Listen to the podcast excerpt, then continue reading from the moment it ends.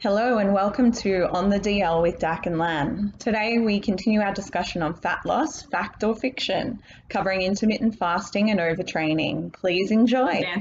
I have a, something funny that happens to me a lot in clinic is I'll get people that rock up in clinic that tell me that let's say for instance intermittent fasting worked really well for them and my answer to them is always if it worked so well why are you in my office so why do you need me if it's working so well for you? If this Yeah. system is perfect and it's getting you where you need to go, you shouldn't need me. But the fact that you're here means that it doesn't actually work for you. It Not means that you. that's it. It means that it was able to give you rapid fat loss in a short period of time that you were unable to maintain for whatever Yes. reason. So let's look at it from that perspective. So whilst we're on the topic, Intermittent fasting.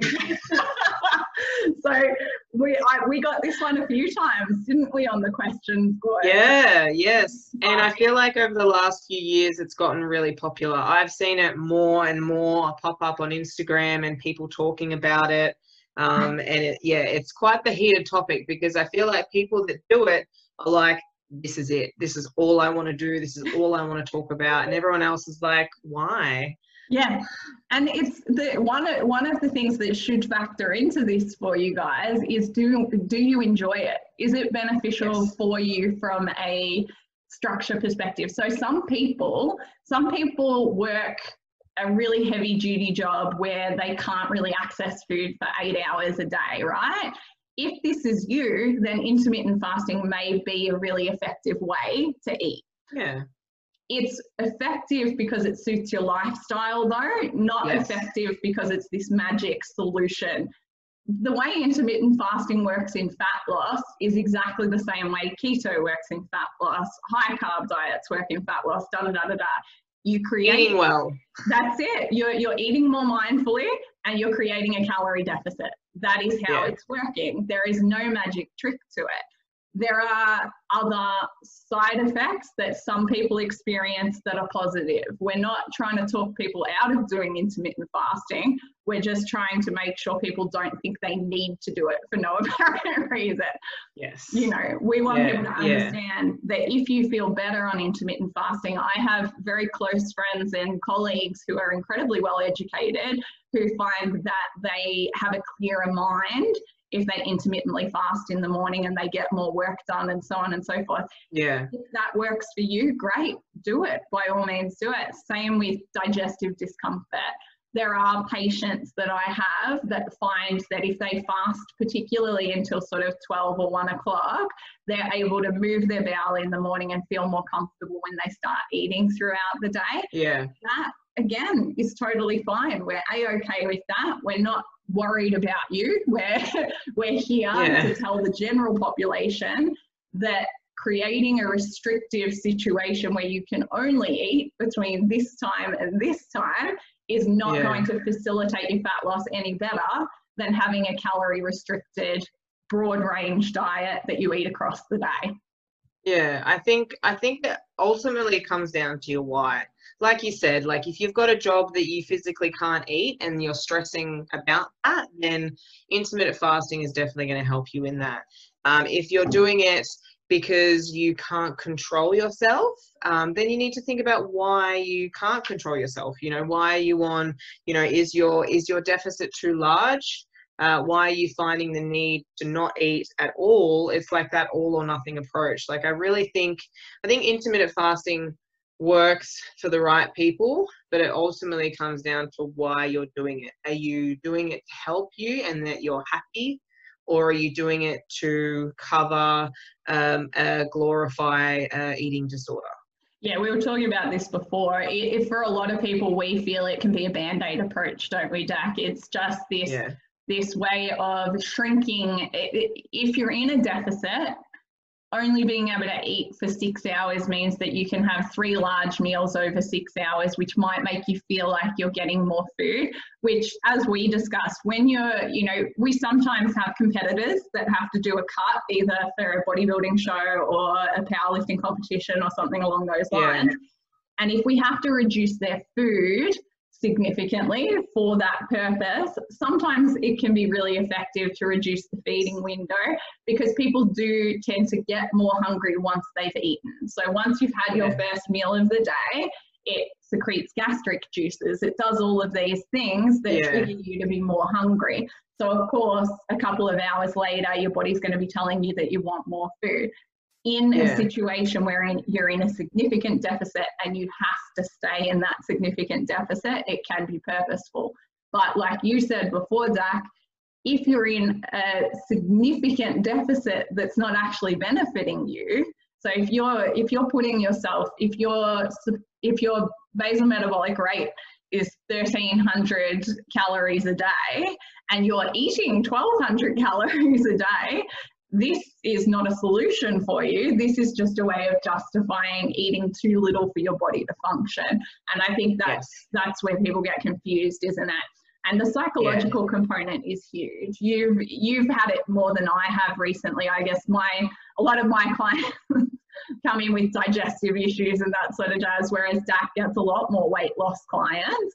Um, Yes, and you yes. see it probably more frequently than I do, where people are they create this confinement in terms of their nutrition because they think that that's going to allow them to have a better state of control. And the truth is, Yes. it will short term, but it won't long term, right?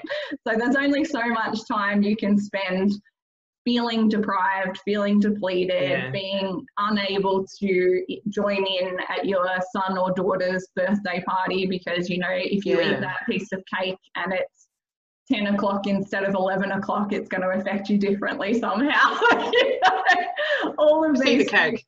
that's all of these things factor in so it's just it's just interesting um, it's interesting to look at the fact versus fiction side of things so we believe that intermittent fasting can be a useful tool for a small percentage of the population for the rest of the population it's probably not useful and it's certainly not going to improve your fat loss just because you have a smaller eating window Yes. At the end of the day, you're, you're not eating less. You're just eating less through the day and eating the exact same amount at night. And one of the things that really upsets me about when people do this is you have people they have that six hour window to eat and most of the time like they're on 1800 to 2200 calories which is quite a mm-hmm. lot for six hours yeah now i don't know about you but i don't know how much good food you could fit in that window I don't know. Like that's a lot of bloody food. Like that's a That's lot of volume, and that's not going to happen. So obviously you're going to go to ice cream or you know foods that don't really have any nutritional value whatsoever. Yeah. You're Um, definitely going to skew towards energy dense foods instead of nutritionally dense foods. And I guess to. that's that goes back to your band-aid suggestion before, Gorgeous Worm, where Yes. it's like it's a way, it's it's almost self-sabotage in itself because it's a way of telling yourself that it's okay to eat Yes. bad foods as long as it's within these constraints, right? Even though deep down you know that eating Nutella and ice cream and protein powder is not an adequate way of your nutrition, but you can do it. alright. And, and the irony is that you can get aesthetics out of that. You can get lean and get you can for a little bit. yeah, but you won't be healthy. It's a it's a far cry from being healthy. No, I mean you look great, but you won't look good on the inside. and that's it. And long term, what matters more, health or aesthetics, right? So health has to be the core of any nutritional plan you follow. And if it's not, you really need to be questioning why you're following that plan. Hundred percent, hundred percent. And I feel like when you ask that question, uh, I would be afraid of majority of people's answers. Yeah. Just want to look good. I don't care what it takes. That's right. Oh, that that is the answer we get most of the time, isn't it? And Yeah. it's look at the end of the day, you. What what was the um, the old saying? If you don't make time for bodily exercise now, you'll have to make time for illness later. That's yes. that's what it is. You know, like Yes. you're making these choices that are all about aesthetics now, they're not necessarily going to facilitate this this beneficial situation in the future. So let's prioritize health first and foremost, make sure that we're putting ourselves in a position where we can maintain the results that we get with our fat loss, lean mass gain, whatever it Yeah. may be. And Yeah. then we're not only setting ourselves up for a, a great little outcome from our fat loss diet, we're setting ourselves up for a healthy future for ourselves, for our kids, so on and so forth. And, you know, Yeah. kids listen, kids hear it when you're talking about being fat all the everything. time. you know, Everything. if you're constantly talking about diet this, diet that, that's that's what your kids are going to grow up believing is necessary. If you teach them that eating healthy is the priority, that's also what they're going to grow up believing. So, you know, let's start skewing the conversation that way, hey? Yeah, I um, excuse me. I actually saw a post on Instagram. I think yesterday. It was about like um the it was like simple foods and how you should like talk to kids about them, like Yeah. just like what you would normally say and then what you should say to articulate and obviously uh you know help them pay attention, actually take it on. Uh, it was Yeah. actually really interesting. Um, and Yeah. I, yeah, I wholeheartedly believe that. Like, you know, you you force thing you force things on kids and they're not going to listen. But it's like if you just make it um their world, Yeah. it'll just be normal as they grow. Exactly Mm. right. Exactly right, Gorge. Yeah. All right. Well, we have one more here. Have we rambled enough, or is uh? yeah, we're good at this. This is this was the whole plan though, because at the end of the day, what were we trying to do? The whole point of on the DL here is the simple Ramble. topics. That's it. The simple topics that get covered in two sentences on Instagram that we're not happy with the answers for. We want to cover more information. We want to deliver it. Whoever wants to listen to it can listen to it. All right. So exactly. last but not least for today, Yes. um, one thing that we also get asked about quite a lot is, you know, why can't I just do more exercise if I want to lose fat? So, you know, if it's energy in versus Mm. energy out, why can't I just exercise more? And why won't that just resolve the problem? So, Dak Attack, being being the uh, amazing coach you are and training people on the daily, how do you reckon they'd go pulling up from a 200 kilo squat and then going into, you know, a metabolic session the next day? Oh my god. Well, if anyone's ever competed in powerlifting, you know that like during during a competition, you're like, oh, I can't wait to get back to the gym. I'm gonna smash it. Like, can't wait for my new program. And then after the day, you're like, I don't want to touch a barbell ever again. Um, it's it's quite sad actually. Like I find majority of people um, are in that mindset of they need to do more to get more out of it. You know, I need, why can't I train for two hours seven days a week? And it's like, did you know that you can get the exact same results, if not better, from three to four sessions for an hour and an hour and a half? Like you're Yeah. literally spending time there, but you're wasting your time. Like the amount of the amount of recovery and the stress responses from the training you just you can't keep up. And i uh, recently experienced this from oh um, i went from powerlifting to crossfit and i was like all right so i've stopped doing two hour sessions five days a week and now i'm going to do crossfit. I'm like well these hour sessions don't even like i only train for like 30 minutes to 45 minutes in each one. That is nothing. So for about eight weeks i did uh, seven to nine sessions a week. Um, and it took my body about eight weeks to tell tell me to piss off. Um, and i just got really fatigued and like i didn't want to train. I was so sore. And it took my body about a week and a half to really re- fully recover. I'm And- fine now but uh, Can you tell people what you experienced, Dak? So it's not just muscle soreness, is it? It's it's No. the fatigue, the water retention, the inflammation, all of that sort of jazz. It's it's Yeah. not just sore muscles that you're that you're creating. You're the will to live yeah. and you're creating a I will. situation where, all right, so you've done this epic eight weeks of training your little tush off. Now you can only train three times a week because you're so fatigued and that's all you can manage. Secondarily, you've got this chronic inflammation response now, and chronic inflammatory responses stop us from losing body fat as well.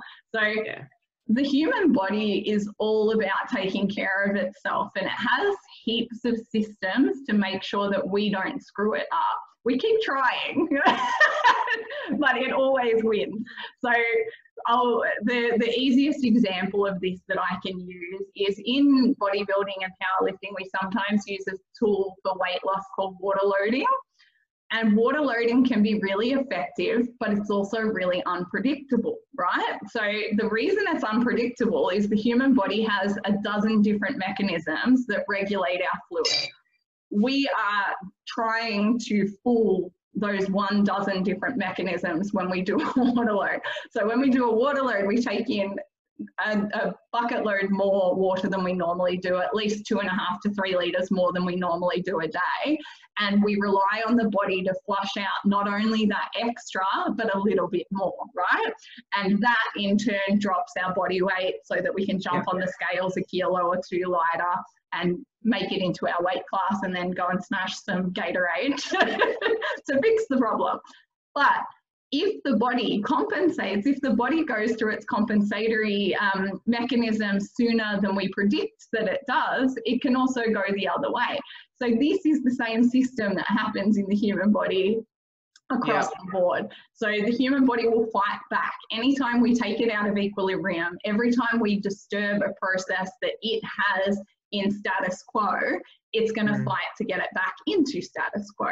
So if you overtrain and your cortisol response is insane and then your protein synthesis isn't adequate because how much can you repair if you're training twice a day, three days a week, your body starts to go, right, I'm going to shut down all of the mechanisms that aren't super useful for me right now. I'm going to slow down everything so that I can focus on what's necessary. So all of those symptoms that you experience, and your your body is really responsive, and that probably has a lot to do with the fact that you're so well trained for so many years, and because yeah. your nutrition is fairly on point most of the time. That when it's not, your body fights back hard, real hard. oh, it fought back it fucking fought back. Uh, it's funny you should say that about the water load. I've actually mm. experienced, well, I've water loaded a lot in mm. uh, my powerlifting career, but uh, I did it once and it didn't work. Mm-hmm. And it was, I was like, what's going on? Like. I'm doing everything I should be. I don't yeah. understand why why it's not working. Um, yeah, I've had that happen once, and, and that's like. It. Most, you know, to be honest, I've seen it uh, be it's usually effective in powerlifters because powerlifters aren't usually in massive deficits and watching their salts and da da da da da. Um, yeah. Whereas in bodybuilding, it's a lot more temperamental um, because there's yeah. so much restriction in bodybuilding that your sodium, potassium, calcium, magnesium, and bicarb all have the power to impact it. So you, you've got all of these other things playing in but it can be for a number of reasons. It could be that you were dehydrated to begin with, so your body actually responded yeah. to it by taking up more cellular water, which is ironic. I had, um, I'm going to dog Freaky Deaky in. I um, have been banging on for years to Alex Dakin about drinking more water. This guy is an insane powerlifter for those of you out there don't know him. Insane, insane. insane.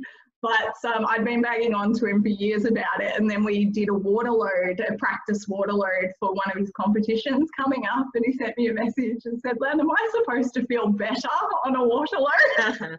and I said, no, Bob, I think that's just because you've been dehydrated this whole time. so it just, it puts it into perspective for you. You know, the human body knows what it needs. It's got negative feedback loops. It's got all of these different mm. things that it can rely on to bring the status quo back. So let's stop focusing on what we can do to outsmart it. Stop smashing the caffeine thinking that it's going to make you burn more calories. Stop taking all of these supplements. Pre workouts and. That's it. All these stuffs that promise you this and promise you that. Get focused on the the 80% stop focusing on that 20%. Yeah. 80% is move regularly, whatever kind of sport you're in, or whether you just walk, or whether you swim or yoga, it doesn't matter. Move regularly. Mm. Set your caloric intake based on your movement and your metabolic rate. And if you're fortunate enough to know your body composition, use your lean mass to determine that because it will help you to get a more accurate read on it. Mm. Then make sure you're getting adequate protein, improve your sleep quality, look at things like how can I manage my intake to best serve me? What frequency of meals is going to work best for me? How should I plan my day? Should I have more carbohydrates when I'm more active and less carbohydrates when I'm less active? Things like that. And then you've got 80% of it covered, guys. Then the 20% mm. can start factoring in. But until you get that 80% on point, stop worrying about the little the little one percenters that add up to that little peak of the pyramid that we're all always trying to sell to people, right? All trying to get to. I know it's that's where the money making is though in that little triangle. It's true. That's where it is for BCAAs and all that crap. That's right. And some of them, some of them are useful. Like we're not trying to talk down all supplements. Some of them are useful, but probably not if you're only training twice a week and your diet is crap, right? Like yes.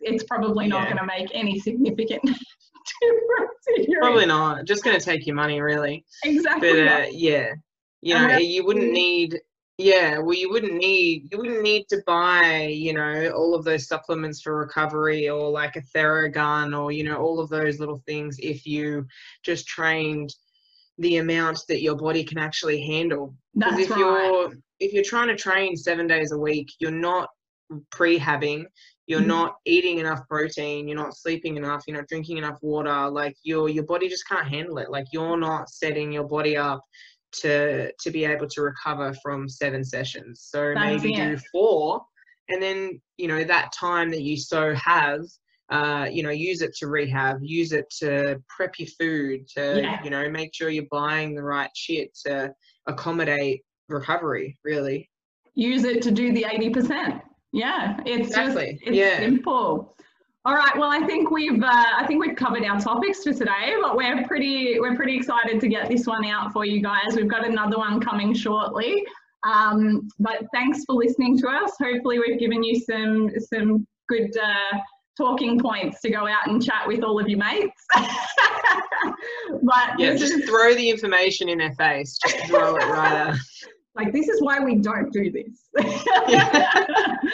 Hopefully. Uh, hopefully the next episode will actually be face to face, you know, Live. in person.